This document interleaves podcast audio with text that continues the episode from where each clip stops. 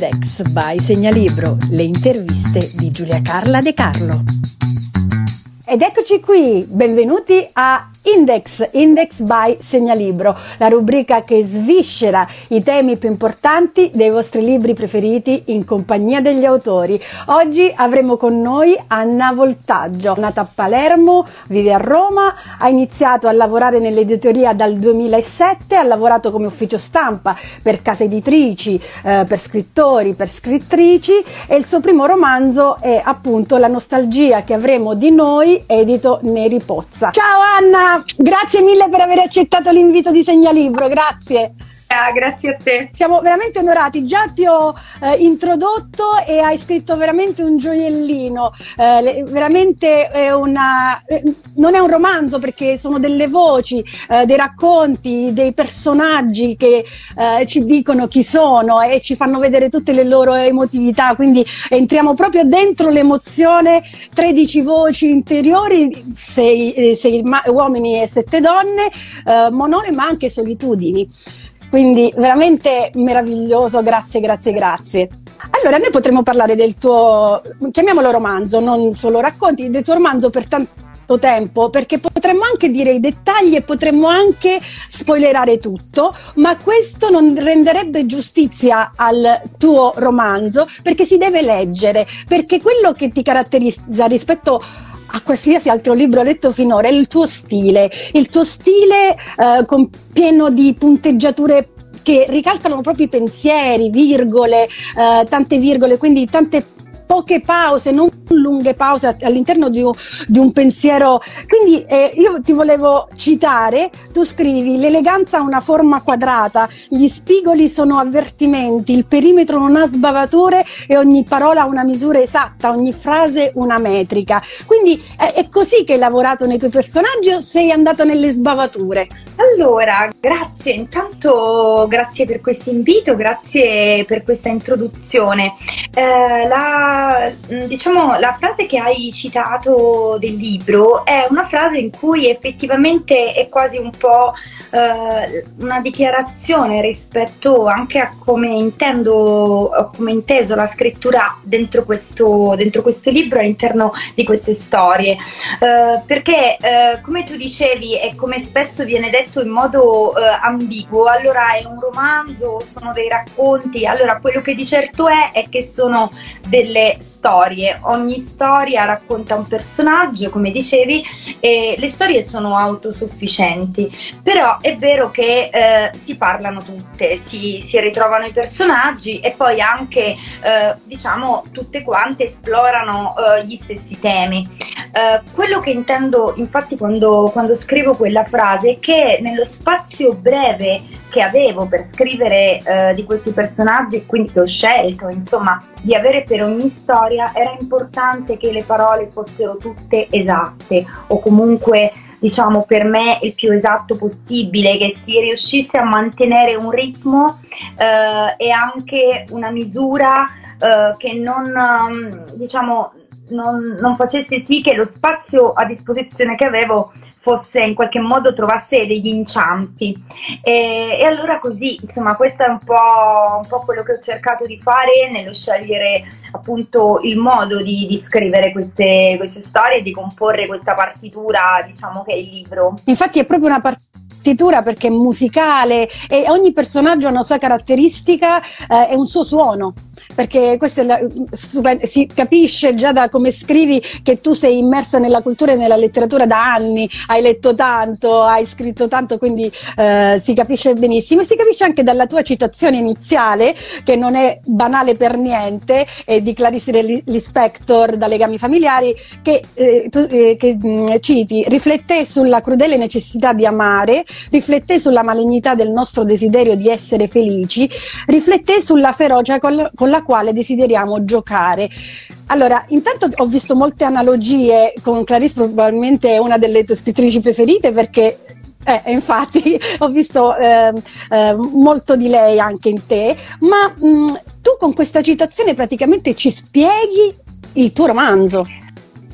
Sì, grazie, perché in queste serie scelgo appunto un, un, frammento di legami familiari di una delle mie autrici senz'altro preferite che ho letto tanto e che ha anche accompagnato molto il periodo della scrittura di questo libro.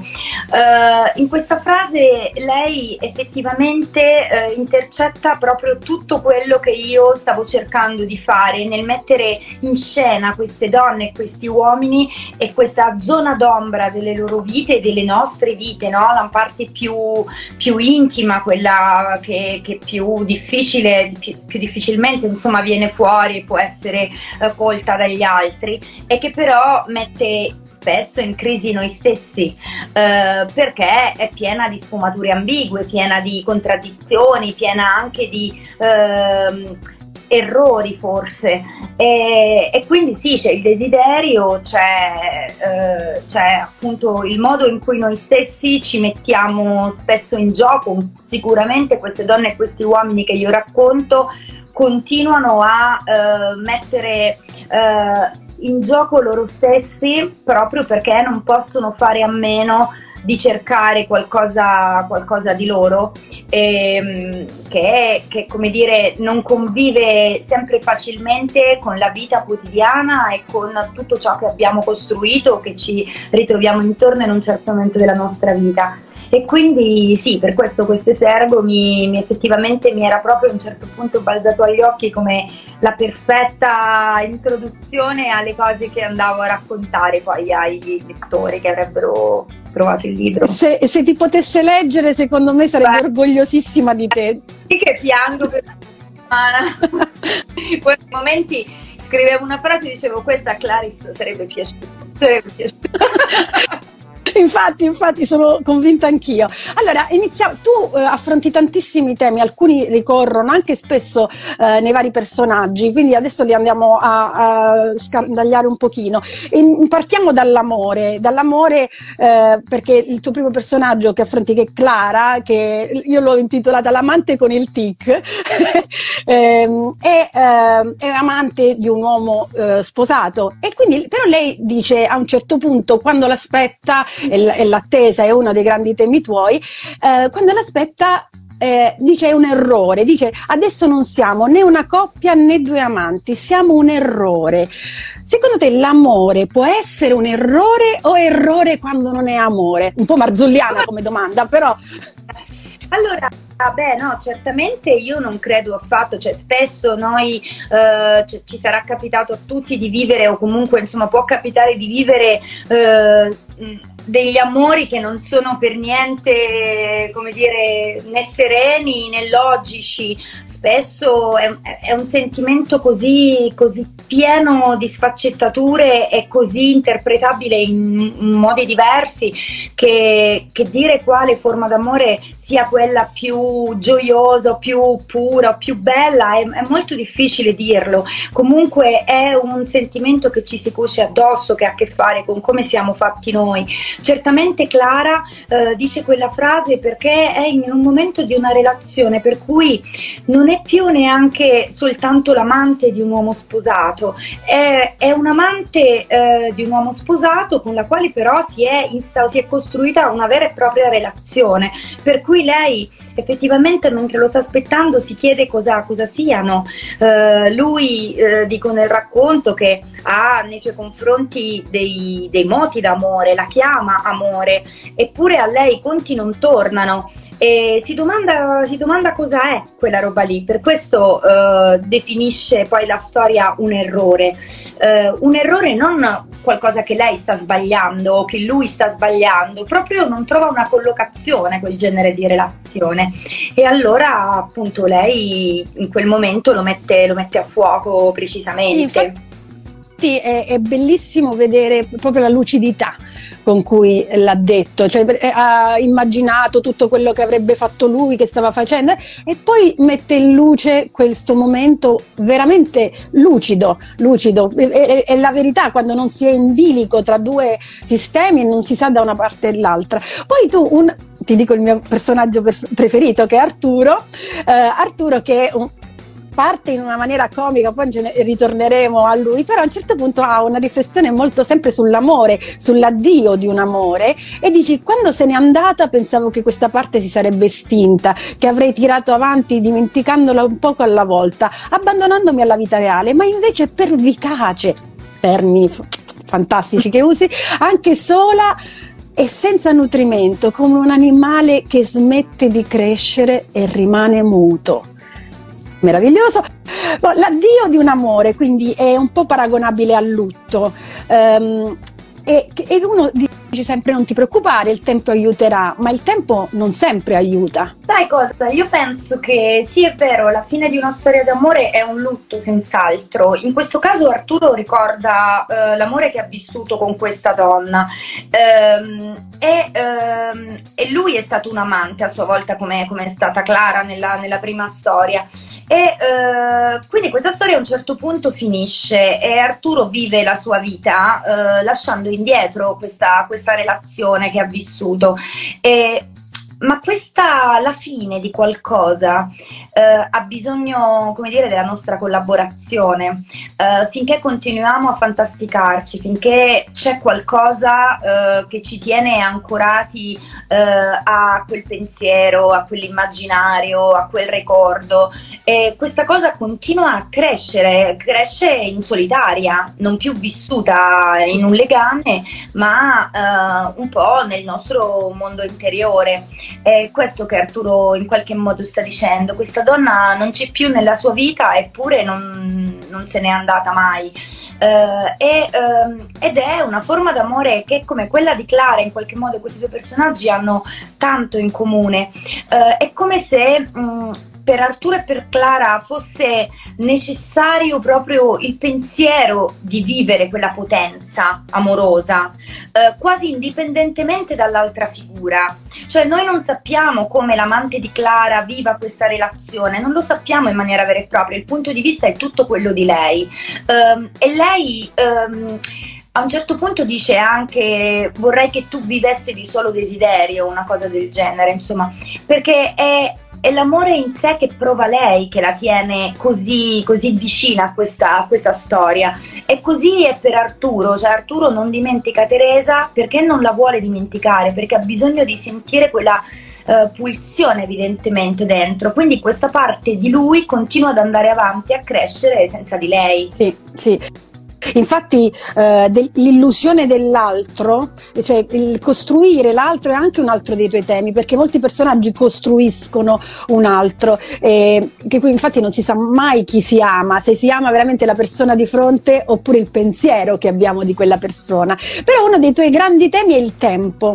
Eh, tu parli di una generazione che più, più o meno sono tutti tra i 40 e i 50 i tuoi personaggi però io credo che eh, sia perché è una generazione, diciamo, forse che ci appartiene, perché mh, ci siamo dentro quasi arrivati, e sia perché mh, è la generazione di mezzo, quelli che hanno un grande passato e un grande futuro avanti, quindi proprio il tempo loro stanno in mezzo. E mh, sempre Clara dice il passato mi sta troppo appiccicato addosso come un amico di cui non ci si può fidare e vivo il presente con la convinzione che dovrebbe essere un altro, quindi in un certo senso vivo un presente che non è mio. E per questo che mi innamoro in maniera diversa e più opaca. Mm, il problema dell'essere umano è soprattutto il non vivere il presente. Quindi, eh, secondo te c'è una formula per vivere il presente, soprattutto a quell'età in cui c'è un grande passato e un grande futuro? Allora, questo io non lo so, Giulia. io ho poche risposte ho molte domande, poche risposte. Quello che eh, a un certo punto eh, ho intercettato eh, nel raccontare eh, delle mh, persone che vivono nel mezzo del cammin della loro vita, cioè insomma stanno proprio in quell'età di mezzo che dicevi tu, è che eh, il tempo, proprio il senso del tempo cambia, eh, perché il passato comincia a, a diventare abbastanza importante in, proprio per numero di anni, cioè si sono vissute delle gioie, dei dolori, delle, ehm, eh, ci sono vissute, eh, come dire, le cose compiute, le cose non compiute, c'è roba. Eh, e il futuro cambia anche un po', eh, fino, fino, a che hai 20 anni, poi 30 anni, come dire, hai un futuro da costruire, devi un po' capire chi sei nel mondo, dove ti vuoi posizionare, che persona vuoi essere. A un certo punto poi, insomma, intorno ai 45, fai 40, 45, cioè più o meno sei che tu possa avere sogni, volontà di cambiare, di rivoluzionare la tua vita, senz'altro, ma più o meno sei, che tu lo sappia o meno, con sì. quanta consapevolezza o meno e questa cosa è inter- per me era abbastanza interessante perché questi personaggi si trovano di fronte a un futuro eh, in cui non devono più compiere qualcosa di loro stessi, quindi devono un po' capire cosa farci di questo futuro, uh, se cercare uh, di stare sereni, no? cercare di invece di vivere mh, mm, appieno l'unica vita che abbiamo a disposizione, per cui il tema del desiderio, del, ehm, anche delle contraddizioni diventa molto forte secondo me da un certo momento in poi della vita. Eh, e il passato ha, ha, comunque un suo peso perché ha già messo dei puntelli, già comunque ha dato eh, la traccia di, un, di una vita che, che ci troviamo a vivere. E quindi quanto è possibile conciliare i desideri del nostro futuro con quello che abbiamo a disposizione, cosa siamo disposti a perdere o, o niente o, o, tantissimo. E quindi questi personaggi stanno in quel momento lì e non è per niente comodo. Sì, infatti, ma secondo te, ehm, adesso che parlavi di questa cosa, mi viene in mente un passato, cioè i quarantenni degli anni Ottanta, secondo te, noi non li abbiamo vissuti, però magari possiamo fare un'immagine, avevano questi stessi problemi oppure è un problema moderno e contemporaneo? Allora, io credo Credo che senz'altro diciamo, il contesto abbia un'influenza importantissima, uh, cioè noi siamo la generazione uh, che è, dire, è, diventata adulta negli anni 2000, in un momento in cui il mondo ha, ha avuto dei cambiamenti che l'hanno stravolto proprio nella quotidianità, proprio nei, anche nei, uh, nei, mezzi che, che, tutti i giorni sono cambiati, hanno assunto valori nuovi ci hanno abbastanza trasformati. Eh, negli anni Ottanta c'era un contesto diverso, eh, probabilmente eh, da un lato sicuramente eh, rispetto all'Italia il paese viveva in una condizione economica più florida eh, e questo influisce nella vita delle persone, nel, um, nell'idea che si può avere di, di, loro, di, noi stessi, insomma. Invece la mia generazione, eh, che è quella dei personaggi del mio libro, è una generazione, quella che è stata più spesso da noi stessi chiamata quella di passaggio, quella dove eh, fondamentalmente noi arrivavamo sempre tardi per qualcosa che era già successo oppure eh, non, ave- non sapevamo sapevamo come fare le cose nuove che intanto il mondo, come dire, ci metteva a disposizione. Non avevamo proprio strumenti. La generazione precedente non ci aveva lasciato niente, nessuna indicazione, non avevamo più padri, non avevamo più modelli, non avevamo più neanche dei valori chiari a cui fare riferimento. La famiglia era ancora un valore? Boh, non lo so. C'era stato un grande boom di separazioni, io mi ricordo, nella mia adolescenza.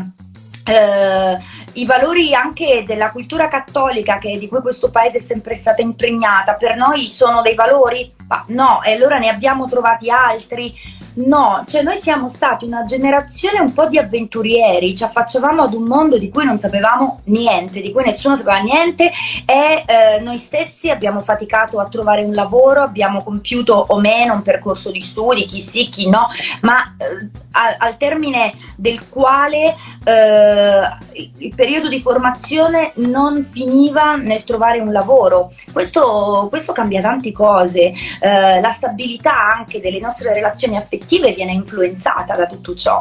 Per cui io credo, non, non, credo che eh, diciamo, i personaggi di questo libro, in generale la mia generazione, abbia eh, delle caratteristiche estremamente specifiche legate alla, alla, contemporaneità che ha vissuto e che vive. Cioè io mi ricordo che a un certo punto quando ero una ragazza di 20 anni, cioè come dire, i miei genitori eh, e io facevamo una vita molto, molto diversa, molto lontana. Adesso cioè, siamo sempre belli, siamo sempre eh, giovani, siamo sempre... perché abbiamo cominciato più tardi di loro a fare tutto. Quindi è da poco tempo che, che siamo autonomi, che abbiamo iniziato a costruire delle cose stabili, non lo so, tutte queste cose influiscono, è uno spicchio della società, altri spicchi della società hanno vissuto questo passaggio in altri termini, ma comunque lo hanno vissuto e credo che abbia influenzato tutto quanto. Sì, sì, sono profondamente d'accordo. Eh, tu parli di nostalgia, quindi la nostalgia per Sara e Lucilla, due nostalgie diverse. Eh, che è un dolore di un passato, di un ritorno a casa proprio eh, etimologicamente. Eh, secondo te è un sentimento che può portare alla disperazione, la nostalgia? Ah, no, non credo. La nostalgia può portare ad una certa forma di inquietudine eh, interiore, ehm, però è un sentimento, eh, come dire, uh, lieve, non è un sentimento che porta a qualcosa di gridato, io credo, uh, per cui ci può immalinconire oppure ci può anche um, addolcire in alcuni casi. C'ha un'ambiguità in sé, per cui da un lato, appunto, proprio dall'etimologia stessa della parola, nostalgia è questo desiderio di ritorno verso un luogo impossibile. Quindi uh, di per sé c'è qualcosa che ci viene negato uh, quando, quando, proviamo nostalgia e questo non è mai piacevole, no? è una sensazione comunque amara. Al tempo stesso però, uh, come dire, non è un sentimento um, tragico, cioè non è un sentimento di dolore vero e proprio. Sì. quindi no, alla disperazione no, però al, ad una certa forma di irrequietezza sì. Sì. Sempre ritor- eh, rimanendo sul tempo, Arturo dice: Se solo non credessi che la vita ha un tempo esatto, che siamo nati terrorizzati come quando moriremo, che siamo un, ger- un cerchio già chiuso. Allora, questo, questo, se solo non credessi è proprio un pensiero, un pensiero che ci facciamo tutti, soprattutto in quel mezzo del cammin di nostra vita. Mm, eh, ma questo nostro pensare rimuginare, noi esseri umani siamo gli unici animali che pensano così al, al passato e al futuro, ma il nostro pensare rimuginare è una condanna, non è un dono.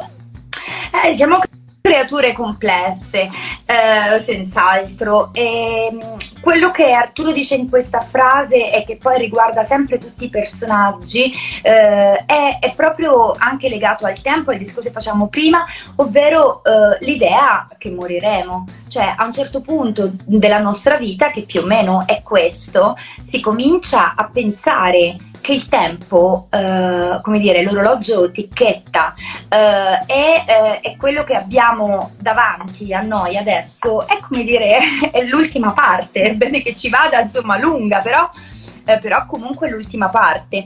E, i miei personaggi quindi fanno i conti con l'idea che moriranno prima o poi e questo, anche questo cambia, cambia molto uh, la, le considerazioni che loro fanno nei confronti di loro stessi e, e del loro futuro.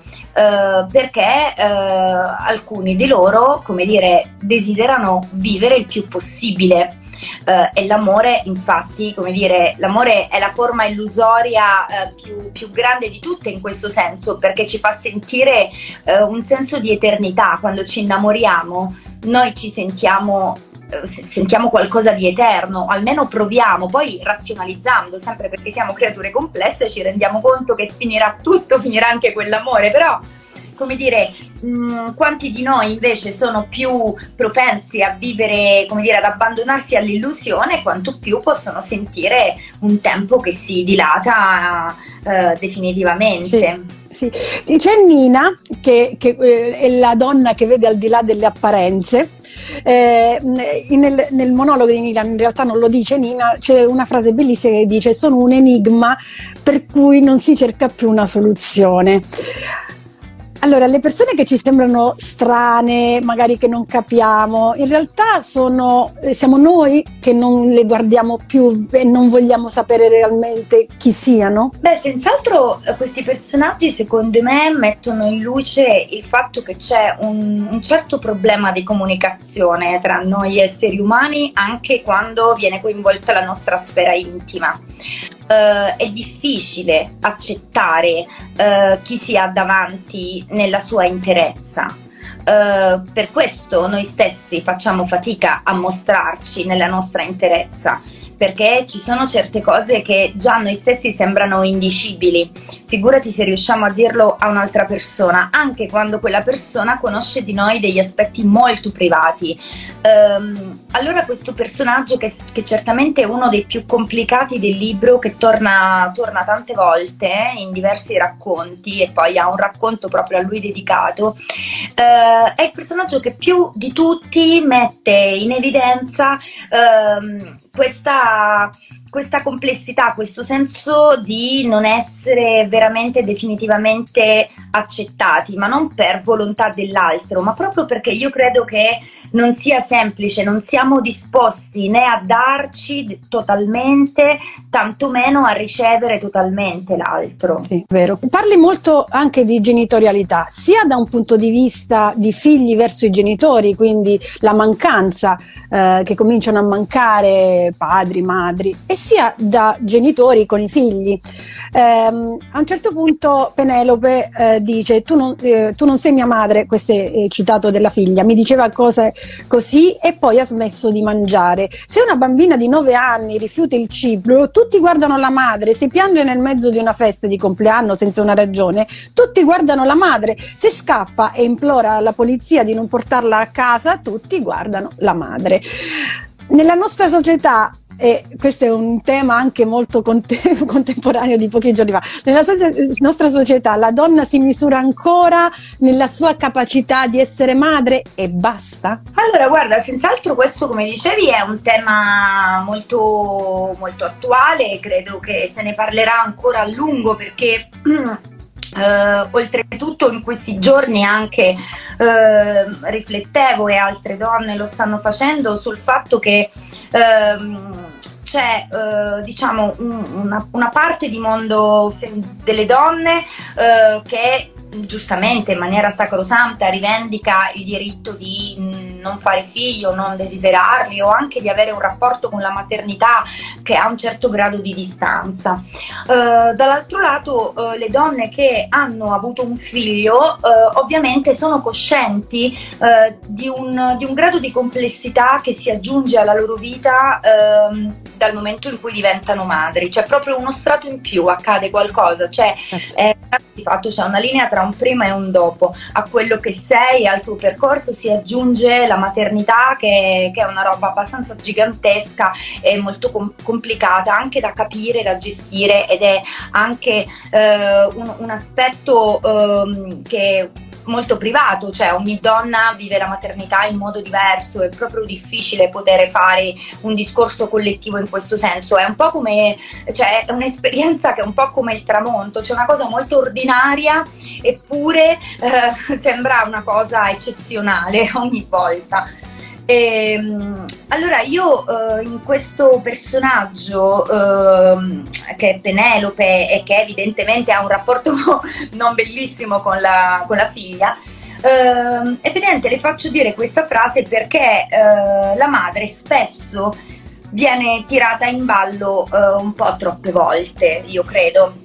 È certamente una figura che ha un'influenza nella vita del figlio o della figlia per, diciamo, per definizione in automatico, a prescindere da che madre è o che non è buona, cattiva, giusta, sbagliata, cioè comunque c'è un'influenza è vero che la società spesso guarda il comportamento di un bambino eh, facendo un, proprio un, un, in, in, un automatismo che vede il genitore o la genitrice in questo caso responsabile di quel comportamento. Io credo che questo sia vero solo in piccola parte. Credo che una creatura che a un certo punto prende vita e si muove nel mondo per piccola che sia, eh, sviluppa delle cose che vengono influenzate da tanto. Uh, da tanto che c'è intorno, da tanto che viene vissuto e dal modo che il piccolo bambino, la bambina, eh, da, dal suo modo di interpretare la realtà, per cui ci sono sensibilità diverse.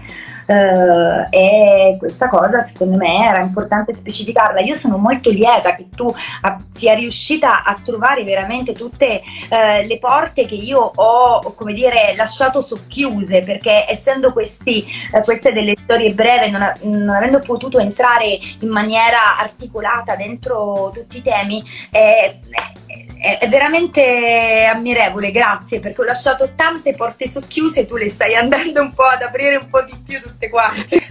Infatti, infatti, ne vorremmo ancora porte. Io ho tantissime domande, non posso tenerti tre ore, ma ti terrei tre ore volentieri. Però questo era un tema anche molto importante, e anche perché in realtà tu parli madre, madre, madre, ma nonostante le persone credano che tutto venga fatto nel nucleo familiare, solo la madre, il padre non viene nominato. Sicuramente, probabilmente la società ancora oggi dà alla madre un ruolo. Ehm, più, più importante eh, lo fa dividere non al 50% con il ruolo del padre. Questo naturalmente non è la, la realtà, la verità ma anche lì dipende molto da come ogni nucleo familiare poi vive al suo interno l'esperienza della genitorialità. Cioè è chiaro che oggi rispetto a 15 anni fa c'è una divisione dei ruoli che si può dire a grandi linee eh, comincia ad essere più equiparata, cioè al loro interno i nuclei familiari cominciano ad avere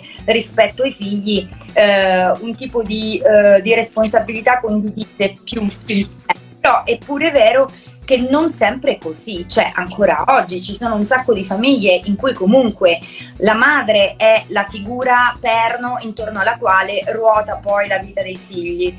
Eh, ripeto, questi sono, sono piccoli, cioè sono dei cambiamenti in atto eh, la società ancora uh, responsabilizza mh, mm, nel male, soprattutto a volte anche nel bene, la figura della madre, secondo me.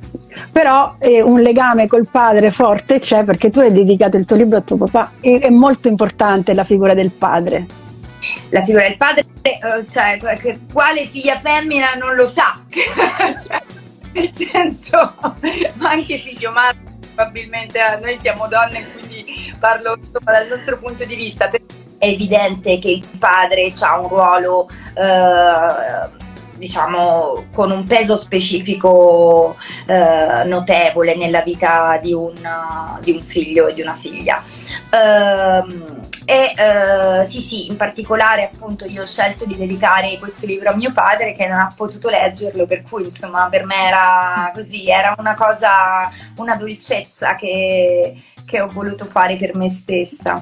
Sì, e, e, c'era molto emozione anche nella piccola a mio padre e c'era tanta emozione anche in questo, anche perché appunto parli di tanti temi importantissimi e, e questo è uno dei, dei, temi importanti. Avevo veramente tante domande, ma non ti voglio trattenere volte perché la nostra mezz'ora è passata.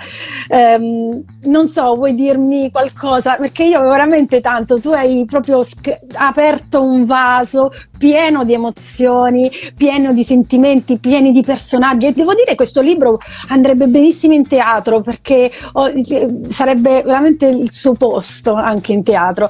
Quindi mi raccomando, leggetelo. La nostalgia che avremo di noi di Anna Voltaggio Neri Pozza veramente vuoi dirmi qualcosa di particolare? Magari un, che ti piacerebbe dire ai lettori del tuo romanzo. Allora che domanda bella e difficile a cui rispondere. Ehm, allora intanto ehm, devo dire che eh, accompagnare questo libro in giro mi ha fatto mettere a fuoco quello che vorrei provare a scrivere in futuro.